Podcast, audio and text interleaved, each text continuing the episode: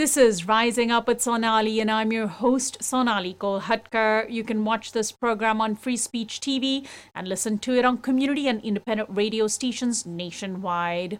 The world's richest man has made a successful bid to purchase one of the world's biggest social media platforms. Twitter just accepted Elon Musk's $44 billion cash buyout offer.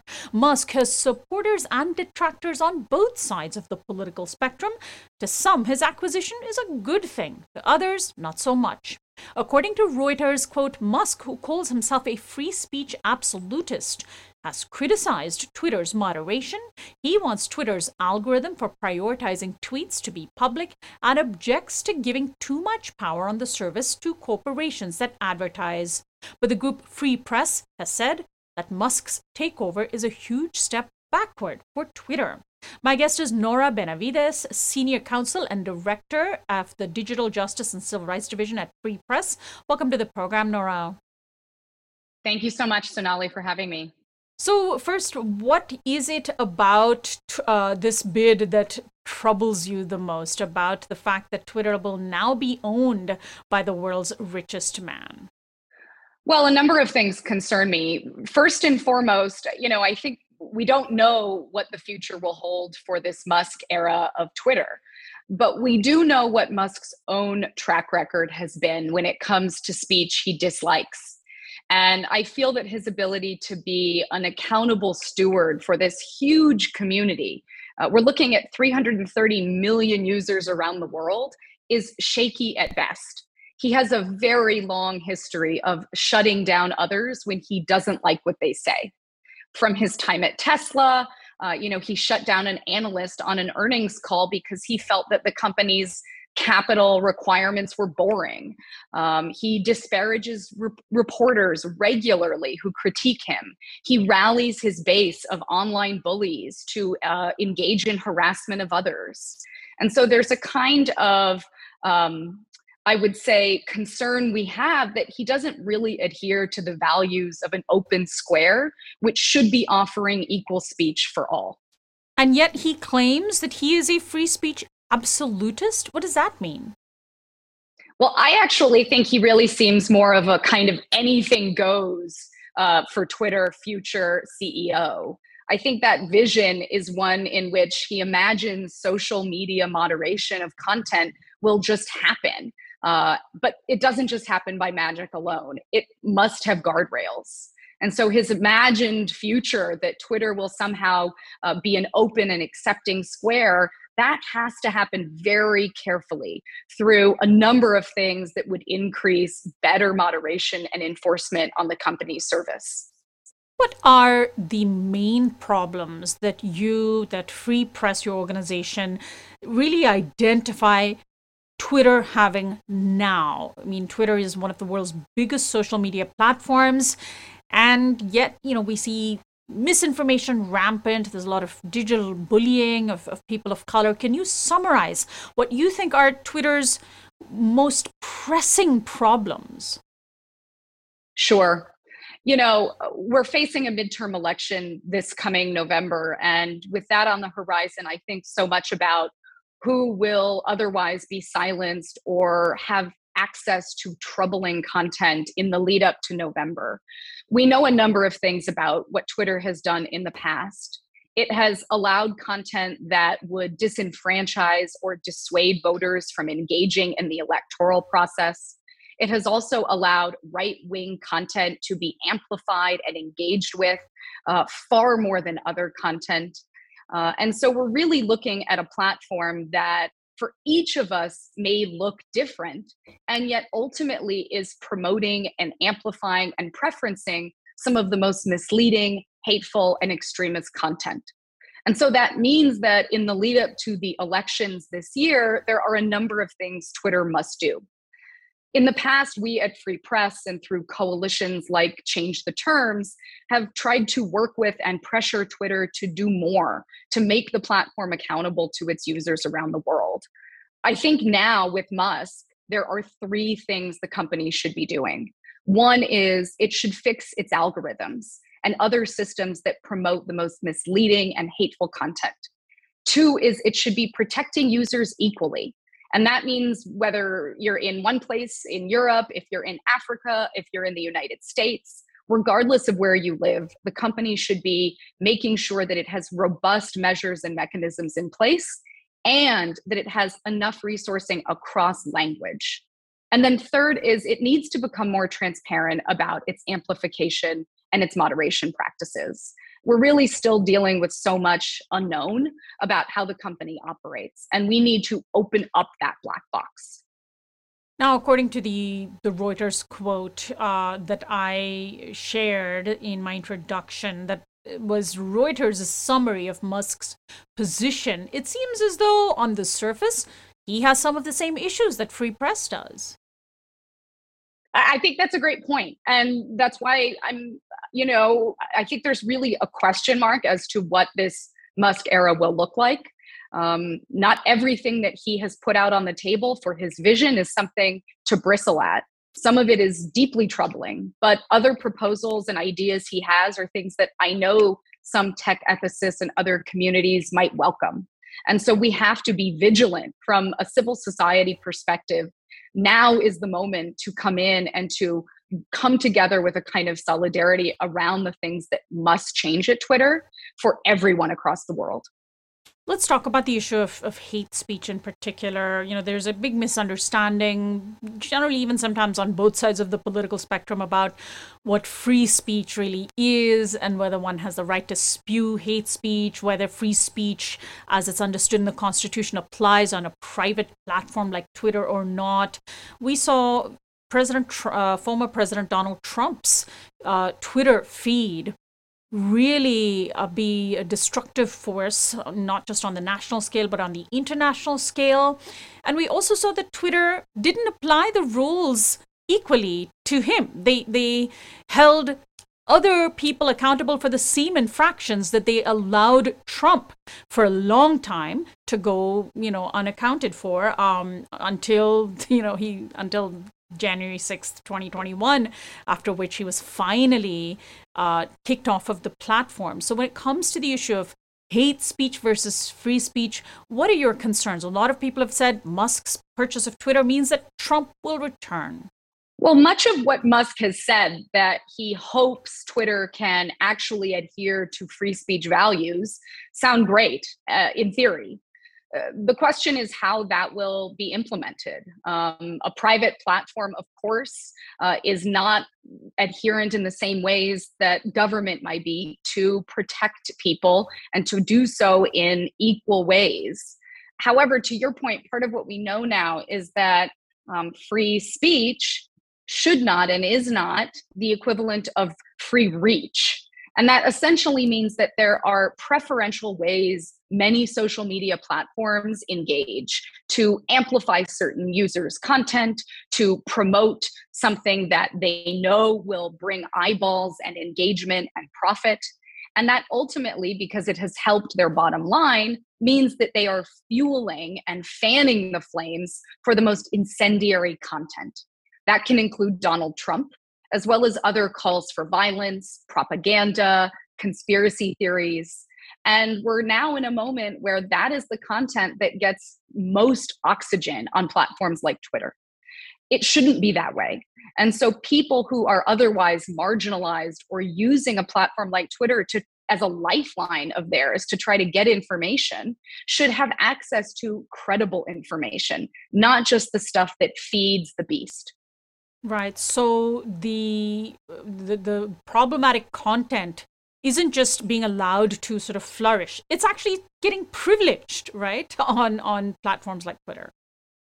It, it is. You're absolutely right, Sonali. It isn't just that the content is there for anyone to maybe come across or to find. It is being promoted by these platforms. And that's we because, know, for example, that's because of the profit model. Because the more it can scare people, the more eyeballs it can keep on its platform and expose to advertisers. Yeah, absolutely. I mean, we see in other instances, companies like Meta have given preferential treatment to content that is misleading and extremist. We've seen it in other instances across social media platforms where that content it sells It's compelling, it's controversial, it gets people to like it, to love it, to share, to comment. Meanwhile, there are then inauthentic behavior and other types of mechanisms like bots that help increase engagement on those types of posts. And so when we see it, we want to engage with it. Um, and of course, for the companies, the more engagement, the more ad revenue, the more eyeballs, the money that they get. This is now a question for Musk. Uh, if money is no concern for him, how might he create a more equitable Twitter that actually is accountable to users?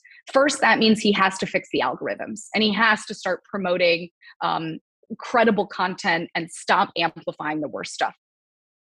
And if he doesn't, and this is the next question, we live in an era of such extreme wealth inequality that it just maybe 10 years ago would have seemed ludicrous for an individual person to have 44 billion dollars of disposable income and buy a giant company as an individual on a whim right? Uh, if he doesn't what are the checks and balances? I mean, Twitter, once he buys it, will be his.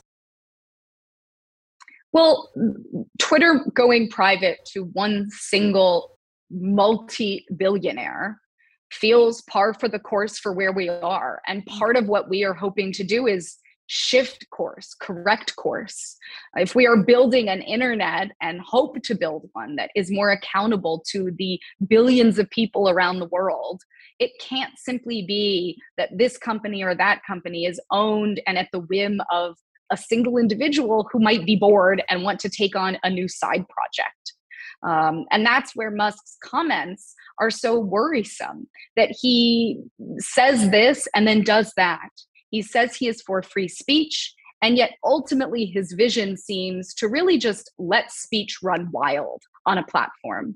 There really have to be careful considerations at play. And that means that whether it's Musk, others in high level positions at Twitter have to be diligent in knowing that the online world has offline consequences that will affect Black, Brown, Indigenous, other communities of color, non English speakers. The bottom line is no longer the bottom line just for Musk. Will I mean how, how will Twitter be reorganized if if a single individual is buying it? I mean, you know, when we when you have corporations with shareholders, there's some potential for uh, people to and organizations, uh, grassroots organizations, to get a foothold and purchase shares and vote and try to hold those corporations accountable. But short of a sort of consumer boycott, will Elon Musk's ownership of Twitter uh, protect him, if you will, from more accountability? Well, that's an open question. Uh, and certainly there was a Twitter phone call for all employees uh, a lot of the murmurs were that people within Twitter were fearful, uncertain, had no idea what would, uh, you know, be their own future and what the future of the company would look like. And so, as pundits and experts are weighing in with these hot takes, we have to wait and see what that will look like. But Musk shielding himself potentially then from anything, uh, we've seen him do it before. And whether it's with Tesla or his other ventures, he often sits at the top and picks and chooses what gets oxygen about his companies and his comings and goings. Um, that is the very root of the problem here uh, across platforms is the kind of preferencing of different speech. And so as we move forward, those are the efforts that we will be hoping to correct course on. What does uh, free press suggest from you know needs to happen now from the grassroots from people who are deeply concerned about this? You know there's uh, there, has been a lot of fear mongering and there's already calls from people to say let's boycott twitter leave twitter shut down your account. Uh, are there alternatives to twitter that are more accountable that have better protections or is there any sort of potential for thinking about social media platforms like Twitter to become part of a, a commons that are, you know, uh, government owned or at least free for uh, uh, free from corporate control? What are ways in which the grassroots can respond to this? Well, at Free Press, you know, the transition to Musk's ownership of Twitter doesn't change any of our strategies or our organizing. In fact, it really just sharpens the need for us to double down on our organizing efforts that we have launched this month. Um, just last week, we put together a brand new campaign with Change the Terms called Fix the Feed, which is calling on major social media companies, including Twitter, to fix their algorithms, protect people equally, and show us their receipts to be more transparent. For organizers, I think this means that they must join in and amplify those calls for accountability. The stakes are so high this year. And globally, we are seeing 36 determinative national elections around the world. Hmm. That is huge. These social media companies are, in many instances, the place that people turn to for information. And so organizers can and have every right to leave, to boycott these platforms, but there will still be content that happens, speech that occurs. We know that the misinformation, disinformation, hateful content will continue to flourish. And so we are doubling down on our efforts to make these companies more accountable this year as we look towards those dozens of elections that will affect us all. And so, just to uh, hone in a little bit on fix the feed, the idea being the the feed. Your when you when you log into your Facebook or your Twitter account, the people who you follow or have friended, uh, their posts show up on your feed uh, and how those posts show up, which ones are preferenced, are determined by an algorithm. Used to be way back in the beginning, you would just get a straight feed. As somebody put a post, it would show up on your feed. It was chronological. It was, you know, everybody was equally preferenced. And somewhere along the way, Facebook and Twitter realized that they could tweak how you saw posts to keep you engaged longer. And then that algorithm, as it's called, just got more and more complex, more and more hidden. Uh, and that I am, understand is what you're calling on them to to fix, right? It is. I mean, Sonali, I remember the days when, as you're describing, there were, you know, photos of your neighbor's cat or your yeah. niece or your nephew, or you could communicate, you know, in ways that felt like actual social media to make it fun, to make it engaging.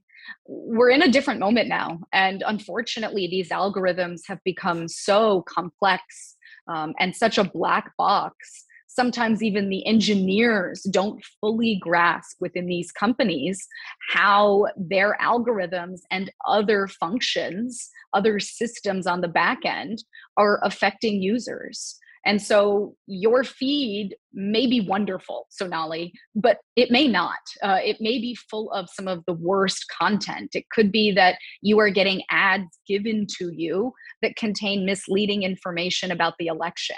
Uh, this coming November, or other content that you never sought out, but it's being shown to you because these companies are profiting from it and are ultimately mismanaging their own companies. They are being irresponsible to you and to me and to other users. And so our call to fix the feed is really a broad call for organizers, for tech ethicists, for researchers to say, we demand that these companies do better. They know how to do better they have piecemeal shown us that when it is high time to be accountable, uh, for example, in the 2020 election period, we know that Facebook and Meta was able to put guardrails in place for a brief period, just a few days around that November 2020 election, that helped de uh, sort of quell and and de maximize uh, the kinds of worse stuff and unfortunately, then Facebook turned those mechanisms off, um, disbanded so much of their civic integrity team. That's one example of what we ultimately then saw as one major connection to January 6th. And so these instances help point us towards that the, the feed is not what we have sought out. It's not a place to engage with each other or to connect. It's a place for these companies to make money, uh, to get ad revenue, to be pushing stuff that is mobilizing hate and extremism and disinformation. Well, I want to thank you so much, Nora, for joining us today. Give out uh, relevant websites for people who might want to find out more about the work you're doing. Oh, wonderful. Well, first, always check us out at freepress.net. We are activating around a number of campaigns this year. Of course, number one is Fix the Feed, and you can check out that campaign at changetheterms.org. So, thank you so much, Sonali, for your time. That's uh, changetheterms.org, and we'll post a link to that. Thank you so much, Nora. My guest, Thanks, has, my guest has been Nora Benavidez, Senior Counsel and Director of Digital Justice and Civil Rights at Free Press. I'm Sonali Kolhatkar. You can access this and other interviews on our website, risingupwithsonali.com, by becoming a subscriber. Find our audio podcast on iTunes and Spotify, and follow us on Facebook, Twitter, and Instagram at RU with Sonali.